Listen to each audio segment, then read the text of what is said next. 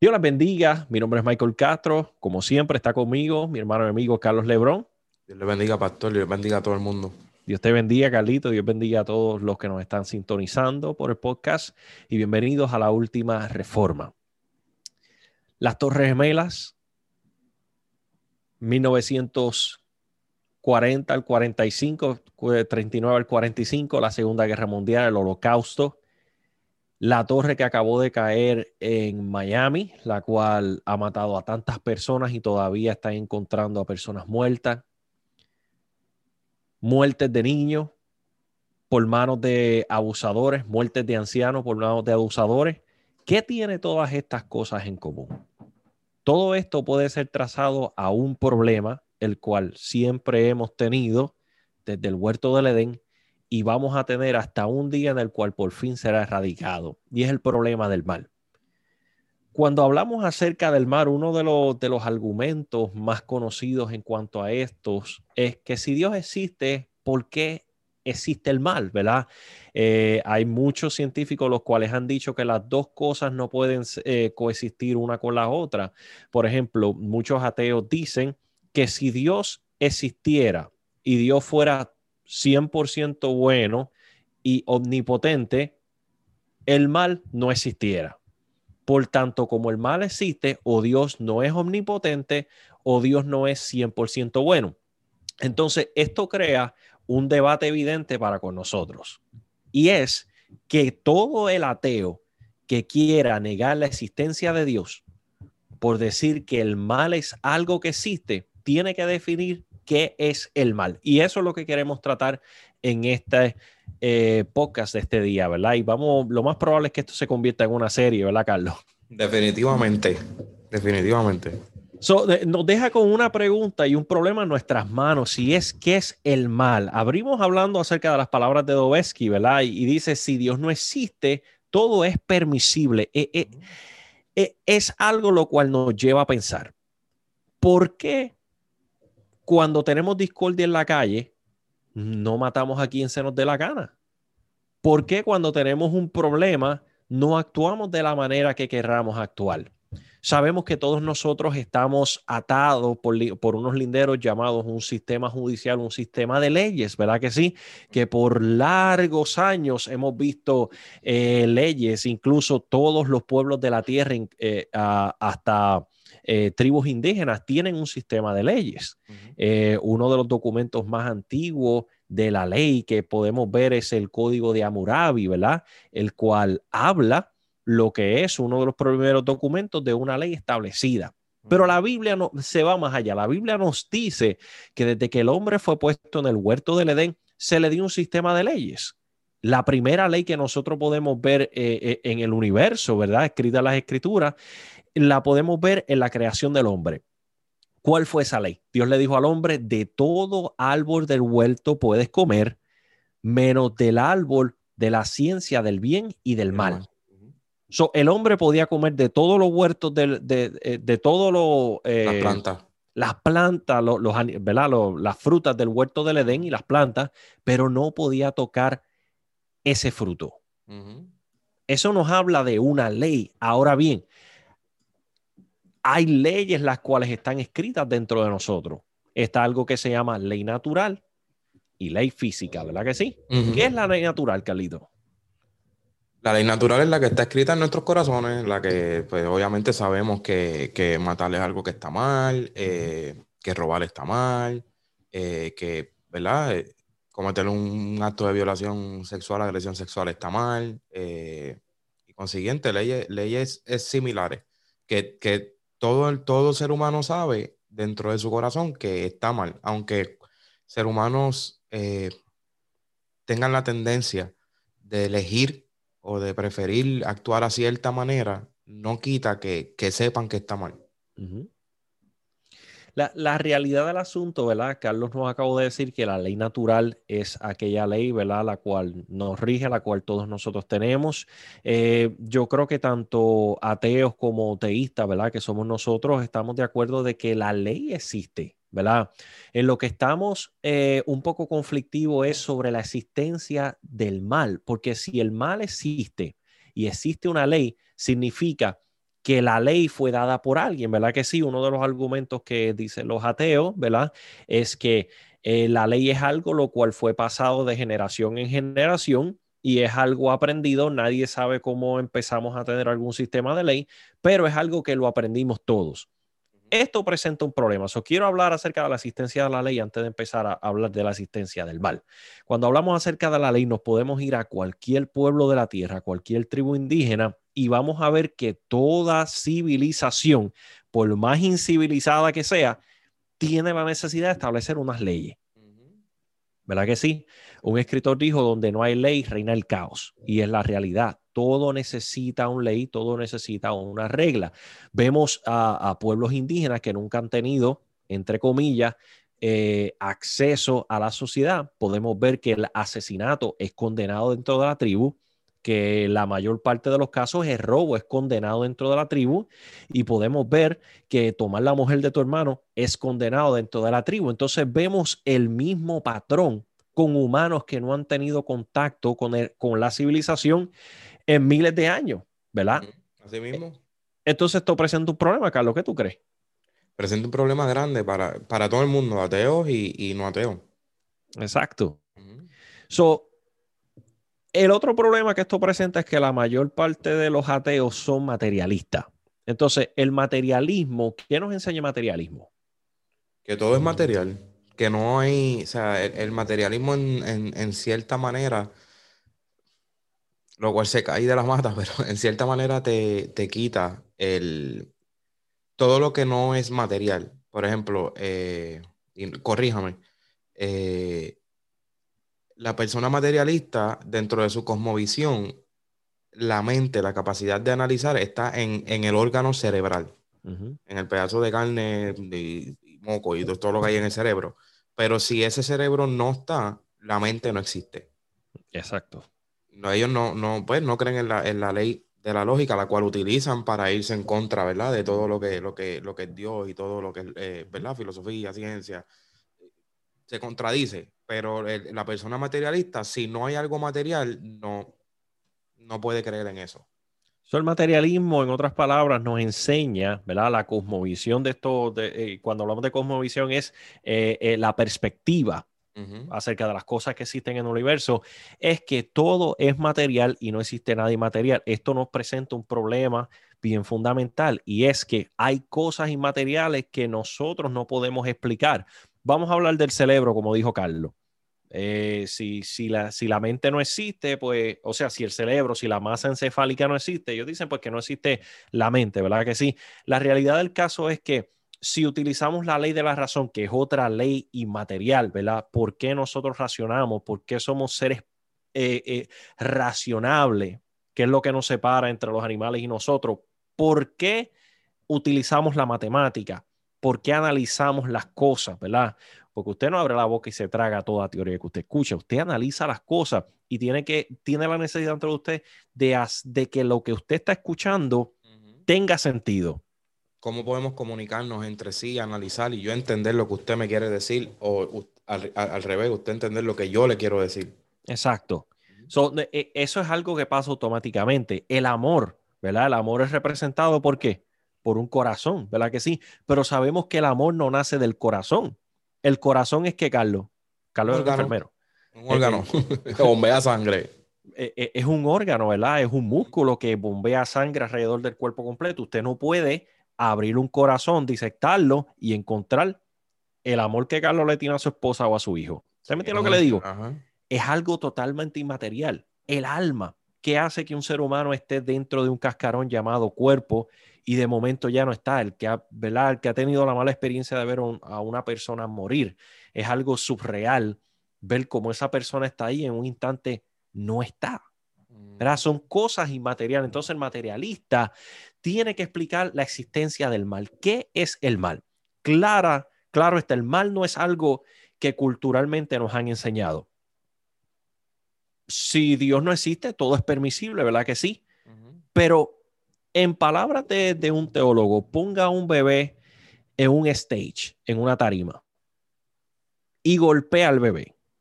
Por más ateo que pueda ser la persona, dentro de esa, de, esa comunidad que está viendo ese acto, todos vamos a estar de acuerdo que está mal hacer esto. ¿Verdad que sí? Hay cosas las cuales naturalmente todos nosotros fruncimos el ceño y, nos vemos eh, disgustados por este tipo de acto, ¿verdad que sí? Incluso eh, yo, yo tengo niños pequeños, yo tengo un bebé de, tres años, tengo uno de cinco.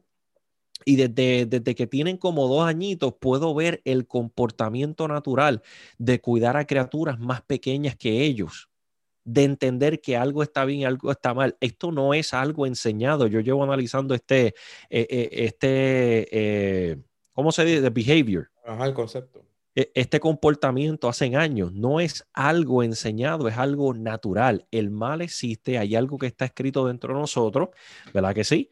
Y todos eh, lo manifestamos. Ahora bien, ¿es el mal algo natural? ¿El mal, el mal existe como algo físico, Carlos?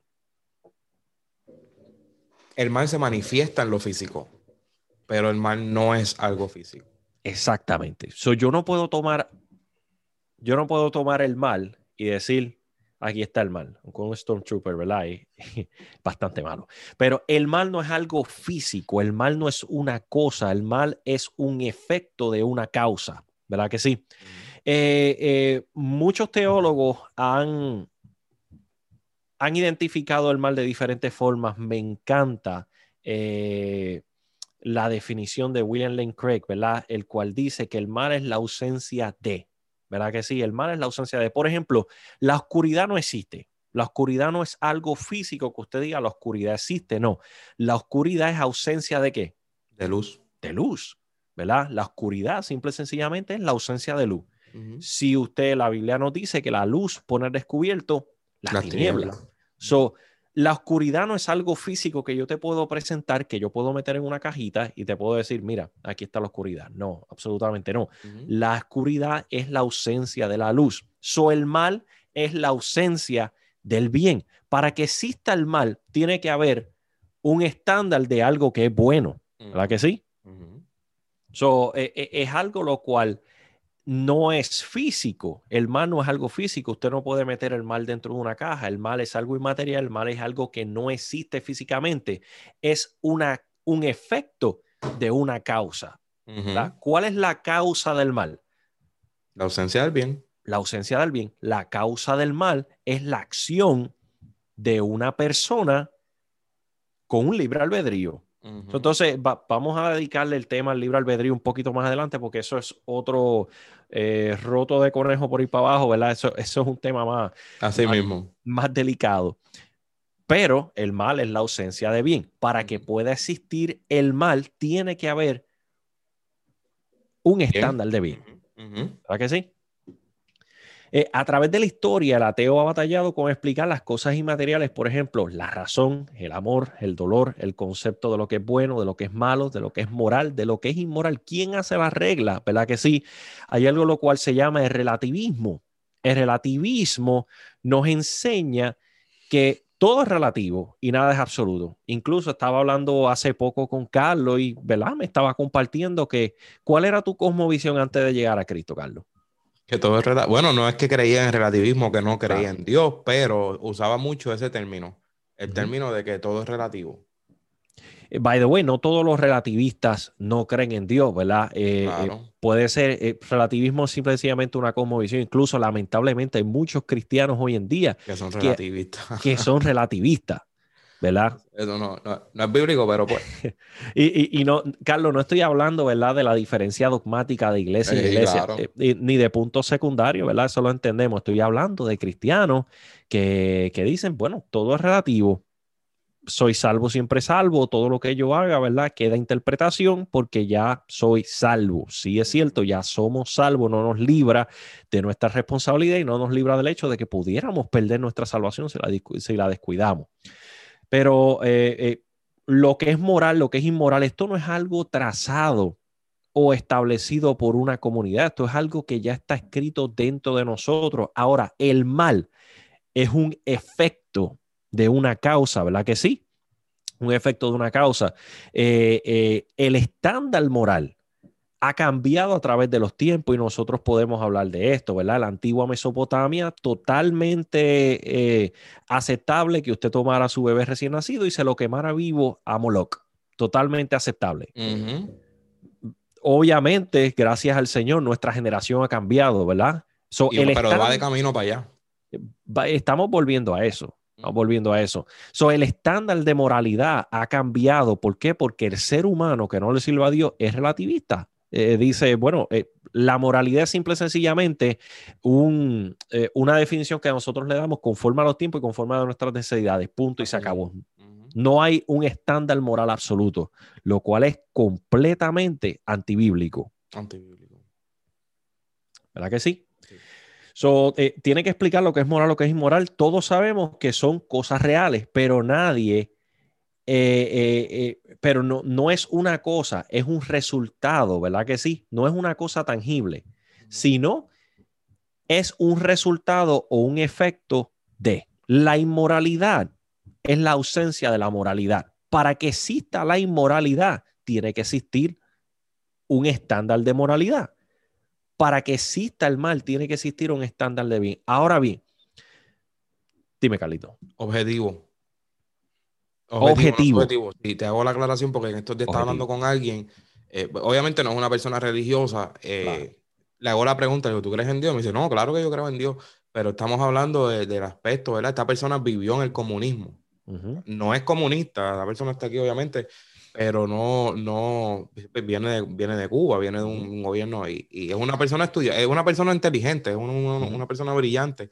Y yo sé lo que él me estaba tratando de decir. Me está diciendo que, yo le estoy diciendo, la moralidad es objetiva, debe ser objetiva, no subjetiva. Y él estaba empeñado en que era subjetiva porque para ti, para ti algo es moralmente correcto y para él algo es moralmente correcto. Pero entonces yo estaba tratando de llevarlo a, ok, pero ¿quién determina? Me dijo, no, pues un grupo de personas. Y yo, ok, pero por ese grupo de personas tiene que haber algo por encima. Y, pues por ahí se, usted sabe la línea que lleva esa, esa conversación pero la persona pues siempre entendió lo que quiso entender, que para ti lo moral es, para ti bien y para, aunque para mí, lo que para ti a lo mejor es moralmente correcto, para mí sea incorrecto, ninguno está bien, en cierta manera. O estamos, los dos estamos bien para nuestro punto de vista. E, el problema, decir más allá. El problema del movimiento de la nueva era es que existe el movimiento ¿verdad? de la nueva era relativista, es que existe la verdad de Carlos Lebrón y la verdad mía. Eh, la, realidad del caso, nos encanta un término aquí que es la ley de la no contradicción. Siempre estamos hablando de la ley de contradicción. Y la ley de la no contradicción establece que no pueden existir dos verdades en el mismo plano, ¿verdad? Y, le dedicamos un episodio completo a esto. No puede existir la verdad de Carlos y la verdad de Michael. ¿Por qué? Porque la verdad es absoluta, la verdad no es relativa. No existen diferentes versiones de la verdad, la verdad es solamente una. Esta camisa no puede ser negra y a la misma vez ser blanca. O es negra o es blanca, o si es negra y blanca, tiene que estar partida por la mitad y tiene que tener un lado negro y un lado blanco, pero no puede ser negra para mí y blanca para Michael. Exacto. Y la, también, también la ley del tercer excluido, ¿verdad? Eh, esa camisa, porque tiene más lado blanco, no puede ser llamado blanco porque es más blanco que negro. No. Eh, si, si, nosotros vamos a ser absoluto, la camisa es blanca y negra. Está, como la pregunta de Alex Lacebra, si es blanco con rayas negras o es negro con rayas blancas. Exactamente. Exactamente. No, eh, eh, eh Madagascar. Volviendo al tema. Volviendo al tema. ¿Qué es el mal? ¿Qué es el mal? Aunque cualquier persona coherente aceptaría la existencia del mal, no todos pueden definir qué es el mal, ¿verdad? Eh, no he visto un, bueno, sí, sí, mi abuela decía que donde quiera se, se cocinaba, ¿verdad? Pero la mayor parte de las personas que tienen un argumento en contra de la existencia de Dios, dice, bueno, el mal, el mal existe, el mal es algo que hemos visto su manifestación. O a un materialista le puede decir, ok, pues entonces si has visto la manifestación del mal, muéstrame el mal. Y rápido dicen, bueno, te este, puedo mostrar el mal eh, con el genocidio que Dios ordenó en el Antiguo Testamento. Te puedo mostrar el mal cuando Dios hizo descender fuego del cielo en Sodoma y Gomorra. No estamos siendo objetivos en el tema. No. no estamos siendo objetivos. Vamos a hablar acerca de qué es el mal en el próximo episodio, que vamos a estar abarcando un poquito más de qué le da el nacimiento al mal. Eh, el mal no es una cosa, el mal no existe como cosa física, el mal es un efecto, una causa de una acción, de otra acción, ¿verdad que sí? Nosotros vamos a abundar un poco más en cuanto a eso porque no podemos totalmente definir la existencia del mal sin definir la existencia de otra cosa que muchos de los calvinistas negan, llamado el libre albedrío. Albedrío. ¿Qué tú crees, Carlito? Tenemos programas por ahí para abajo. ¿So existe el mal? sí, existe el mal. ¿El mal es una cosa? No, el mal no es una cosa. El mal es la ausencia de. El mal es la ausencia del bien. El mal es un efecto de una causa. ¿Cuál es la causa? Un ser humano corrompido utilizando su libre albedrío. ¿Cuál es el efecto? El mal. Será hasta la próxima. Dios les bendiga. Amén.